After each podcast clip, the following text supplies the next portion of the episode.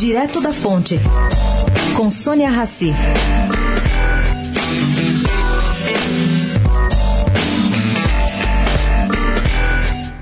Consta que Rodrigo Janot, ex-procurador da Geral da República, convidou para ser seu defensor um dos maiores críticos do que o criminalista chama de excessos da Lava Jato, Antônio Carlos de Almeida Braga.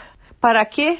Para advogar em processo contra Gilmar Mendes. Consultado, Janot nega que tenha tido qualquer contato com o criminalista. Entretanto, uma fonte no meio do jurídico assegura que Janot chegou a telefonar para o criminalista.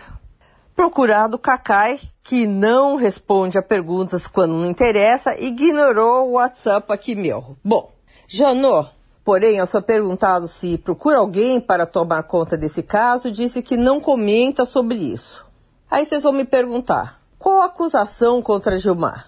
O ministro disparou críticas em sessão da segunda turma do STF acusou Janot de tomar oito doses de uísques durante o expediente e de ter acuado o Supremo Tribunal da Justiça com um inquérito absurdo contra dois ministros da casa, à procura de indícios de crime. Ele considerou isso simplesmente ridículo. Sônia Raci, direto da fonte, para a Rádio Eldorado.